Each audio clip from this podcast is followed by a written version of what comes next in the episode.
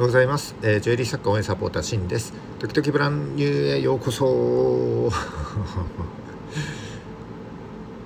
はい、えー、このラジオでは趣味のハンドメイドを卒業してブランドとして成長したいジュエリー作家やアクセサリー作家のためのビジネス情報や知ってための情報をお届けしています、えー、普段はジュエリースクールと全国のジュエリー作家さんが話せるような場としてオンラインサロンを運営しております、えー、少しもお役に立てる情報を発信していきますので、えー、いいねやフォローぜひよろしくお願いします。さあ、えーと、2月6日月曜日の放送です。いや2月も1週目があっという間に終わってしまいましたね、えー、早いですね。まあ1月はですねこうお正月気分でなんだかんだ1月の半ばぐらいから動き出した人も多いと思うんですけども2月はですね日数も少ないせいかですね。あっという間に過ぎちゃいますよね。ほんと早いですね。もうなんか打ち込んでる時っていうのは一日一日がこう、えー、充実していて長く感じられるんですけども何もしてない時って本当あっという間に過ぎちゃいますよね。まあ、1日は24時間。これって世の中の人間みんな同じなわけですけどもちょっとですねこう1時間を長くする方法なんていうキーワードでですねちょっとググってみたんですよね、まあ、そしたら、えー、1日の時間を長くする5つの方法が見つかりましたのでちょっとこの放送でシェアしたいと思います。最後までお聴きいただけると幸いです。はい。1日の時間を長くする5つの方法。うん気になりますね。えーと、調べてみるとまあ私たちの脳がこう感じる時間の感覚っていうのは、えー、記憶する内容が細かくなればなるほどその瞬間をですね長く感じるようになるんだそうです。まあ、例えばある日にですね大量の新しい情報を得てで次の日にですね新しい情報をほとんど得なかった場合こう経過した時間は全く同じなんですけども最初の日の方が時間が長く感じられると思いますでこう年を取るとですね時間の流れが早く感じますけどもこれはあの毎日ですね同じような生活をしていったり同じようなことをやっているとですね新しい情報に触れる機会があまりこうなくなって時間の流れがですね早く感じるんだそうです。えー、またですね新しい情報を得たとしてもまあその情報を繰り返し使っているとですねこの情報に慣れてしまって環境とかですねに慣れてしまって、えー、時間の流れはまた早く感じてしまうということでした。なるほどと。えー、確かに何かに夢中になって勉強したりですね取り組んだりしていると一日一日がですね長く感じるような気がします。えー、普段はですねこんなことあまり意識して、えー、生活してないわけですけどもじゃあ、えー、長くですね、えー、長くじゃないな、えーと、脳にですね新しい情報を入れ続けることができれば、まあ、事実上ですねもう一日の時間は長くすることができると。いうことになります。ちょっと噛んじゃったんでもう一回言いますね、えー、脳に新しい情報を入れ続けることができれば事実上一日の時間は長くなるということです。じゃあ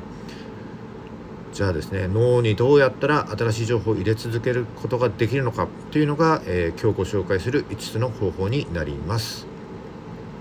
えー、1学び続ける。2行ったことのない場所を訪ねる。3新しい人に会う。4新しい活動にチャレンジする。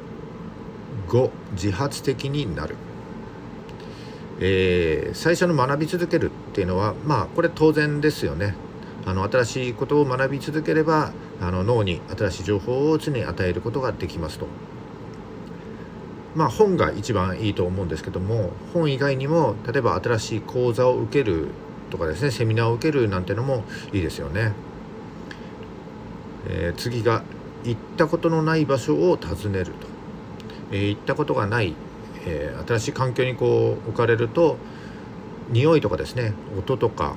あとはこう通り過ぎていく人とか、えー、景色だったりあとは手触りとかですねこう本とかではいられないような大量の情報がこう脳に入ってきますと、えー、旅行とかももちろんいいと思うんですけども行ったことがないカフェだったりあとは毎日ですねこう違う道を通ってみるなんてのもいいかもしれませんね、えー、3つ目が新しい人に会う。え新しい人の出会いって僕は結構ね人見知りな人間なのでこう緊張してしまうんですけどもまあ、相手の話を理解したりですねこう相手の気持ちを察したりでいろいろ考えなければいけませんので、まあ、確かに脳にですね大量の情報を与えてくれるなというふうに思いました、えー、4つ目が新しい活動にチャレンジする、えー、新しいことにチャレンジするっていいですよね。で新しいことにチャレンジする時ってちょっと緊張しますよね。それってなんかあのー脳がですね新しい感覚や感情を経験するために警戒モードになるらしいですね。で警戒モードになるとどうなるかというとこう感覚が研ぎ澄まされたような状態になるんだそうです。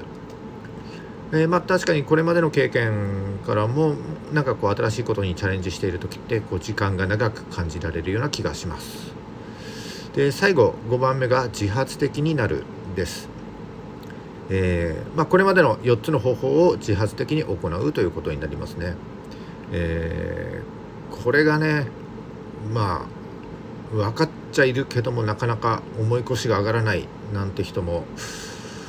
まあ僕も含めてねあの中にはいらっしゃると思います。なかなかね人間ってこう怠ける生き物なんだななんてつくづく思っちゃいますけども。まあそんな人はですね、まあ、僕も含めて、えー、早速今日からですねこう移動の経路を変えてみるとかですね、えー、新しい本を読んでみるとかですね、えー、ちょっとでもやってみてはいかがでしょうかというのが今日のお話でした。は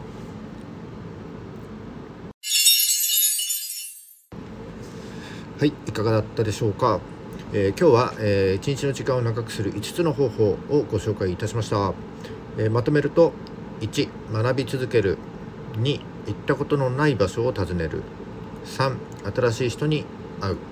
4新しい活動にチャレンジする5自発的になる。です。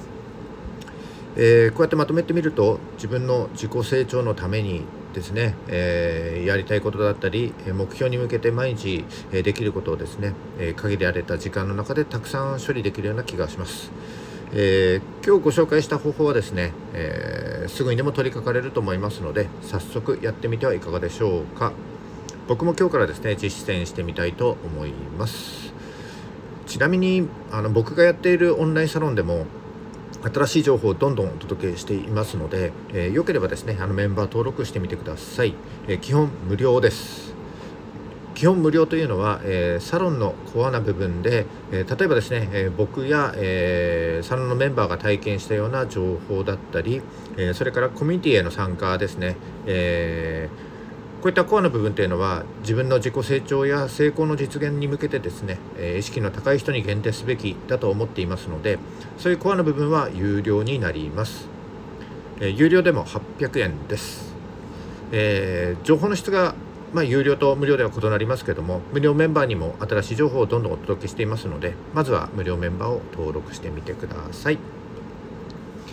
はい、えー、今日も最後までお聴きいただきましてありがとうございました、えー、この放送が少しでもお役に立ったと思う方は、えー、いいねをお願いします。お役に立ったと思う方は、え役に立ったと思った方はいいねをお願いします、えまた今後も頑張って配信してまいりますのでよかったらフォローをよろしくお願いします。